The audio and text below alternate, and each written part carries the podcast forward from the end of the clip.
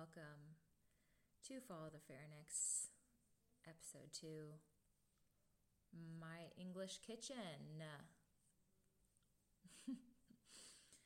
so, if you're following along on the written blog, which by the way is at followthepharynx.wordpress.com, you will see that I now have a bits and bobs section at the top of my blog.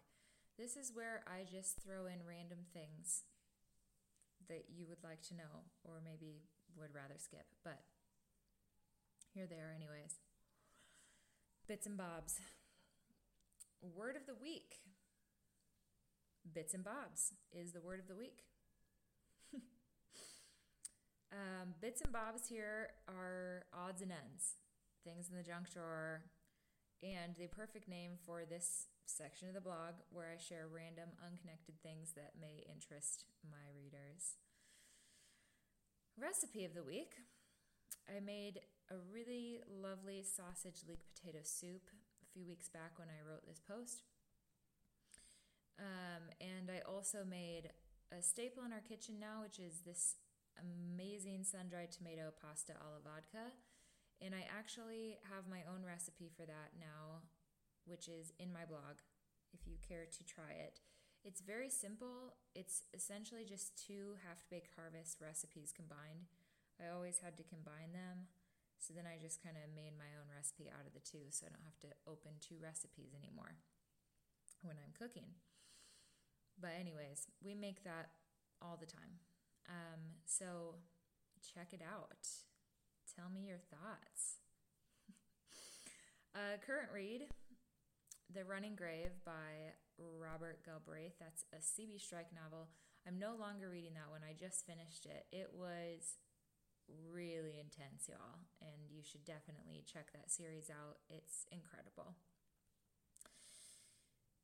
In fun fact, Robert Galbraith is actually not Robert Galbraith, it's actually J.K. Rowling. She did this new series under a pseudonym to see if it would still gain traction, and think it like got in, you know, some sort of top 100 reads list within the first year. I don't know. That's all hearsay. I actually have no idea. I'm just saying that. But you should look it up because I think she like got a lot of high ratings without anyone knowing it was her before she revealed herself. So pretty cool, pretty cool stuff. Um, latest hike. Actually, this is funny because as I'm recording this, December 24th, uh, the latest hike that I had done when I read uh, wrote this a few weeks back was a portion of the Bench Tor. Um, and then we just went back today to that same place, Bench Tor, and did the whole thing. So um, we ran out of daylight the first time and had to turn around, but it's really by this absolutely beautiful river. Loud rap- rapids met us along every corner, as well as some falls we had to hop over. Um, so we read on a sign when we got that, that there are otters in the area year round, but we weren't lucky enough to see any. And I said maybe next time, but there was a next time today, and I still didn't see any otters, unfortunately. Um, I'm trying to see how far the trail was. I'm just looking it up here. 5.4 miles. Today, when we went back and did the whole thing, we ran out of daylight again, but we kept going, which was a mistake because one of it was like practically straight downhill for half a mile over like rocks and wet leaves, and we almost fell so many times. Uh, treacherous. Anyways. And the last section of my bits and bobs is wildlife spotted this week. Um, we have a ton of red deer here. On a drive the other day, we saw two pheasants perched on a fence. And we always see sheep on the way to work. And I always roll down my window and yell out, Hello, friends! It's my favorite thing to do in the morning drive to work. So, um, all right, here's the actual post my English kitchen. There's a lovely picture of my Rayburn oven. We do have an oil burning stove here, which is so nice. So, What's it like cooking with an oil burning stove? Well, it takes some getting used to. Definitely will not make your frozen pizzas crispy. So, on those quick meal nights, we do still turn on the fan oven.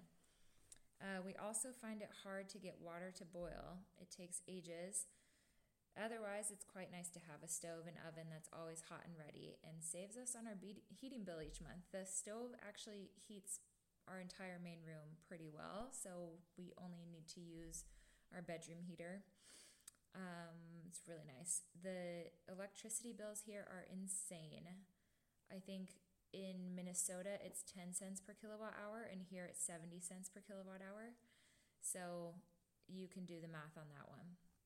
Um, we are just like so constantly turning off all the lights.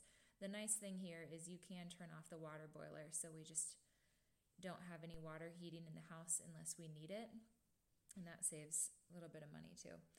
Anyways, uh, there are two ovens on the Rayburn, one for slow roast and one for bakes.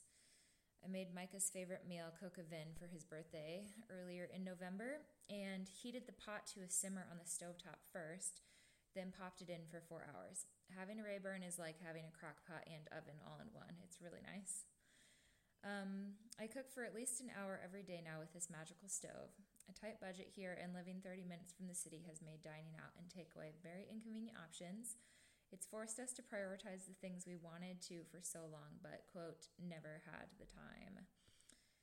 Um, here are a few habits Mike and I are finally instilling in the kitchen. Habit number one using our kitchen. Wow, how novel.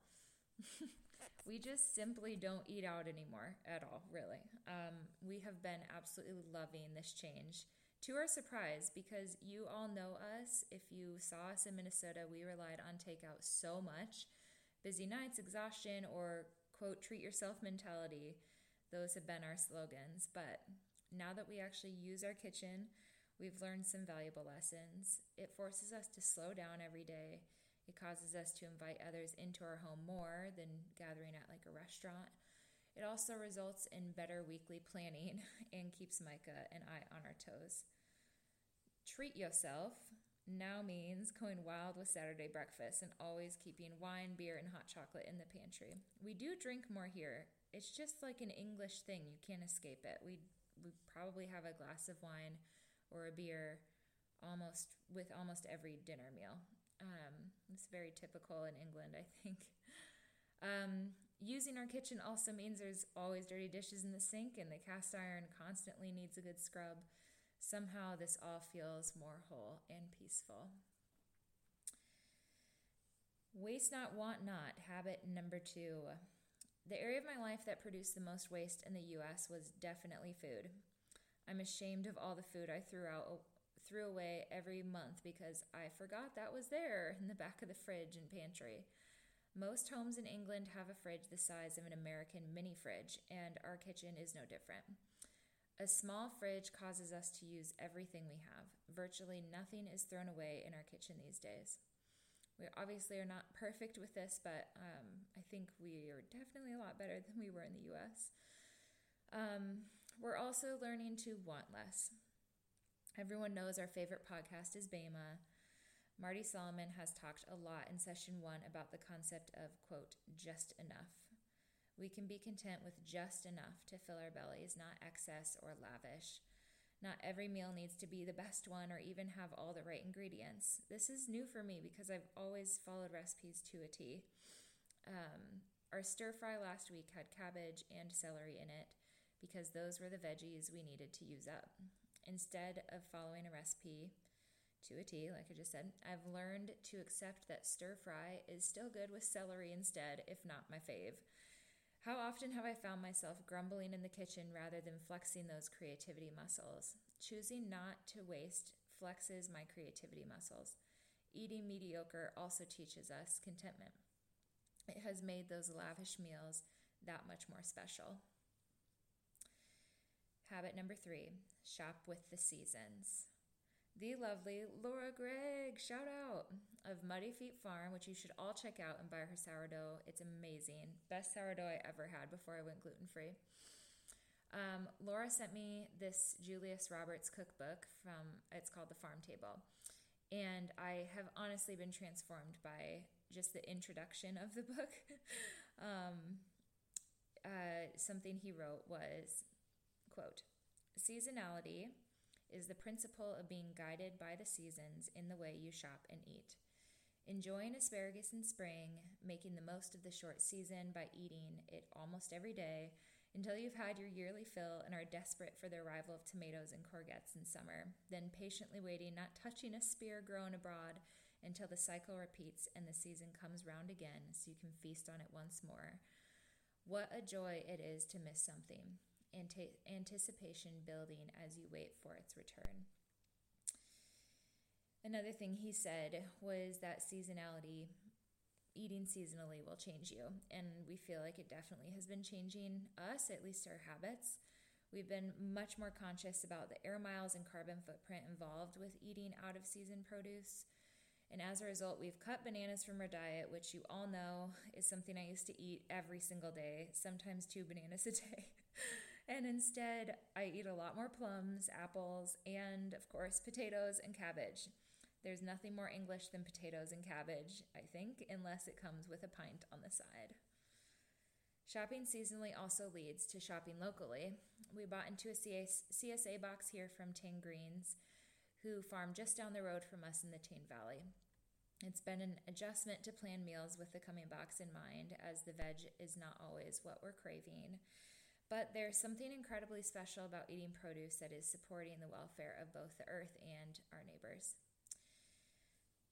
Habit number three pay more. We've shifted expectations of the cost of our grocery bill. Instead of budgeting for meals out, we budget for quality and conscious groceries. Excuse me. We shop for bulk zero waste items at a store called Zero in Exeter, and we buy only humane and organic meats and eggs. We get our milk from a local farmer. Uh, groceries cost around 150 pounds a week. I think that's something like 175, 180, maybe a bit more in US dollars. And we think that's okay, probably good. If you want to try any of these new habits yourself, I recommend starting by cutting your eating out in half at least. It's a fun challenge. From my English kitchen to yours, Steph. And below is my lovely recipe if you want to check it out. Follow the Pharynx Peace out.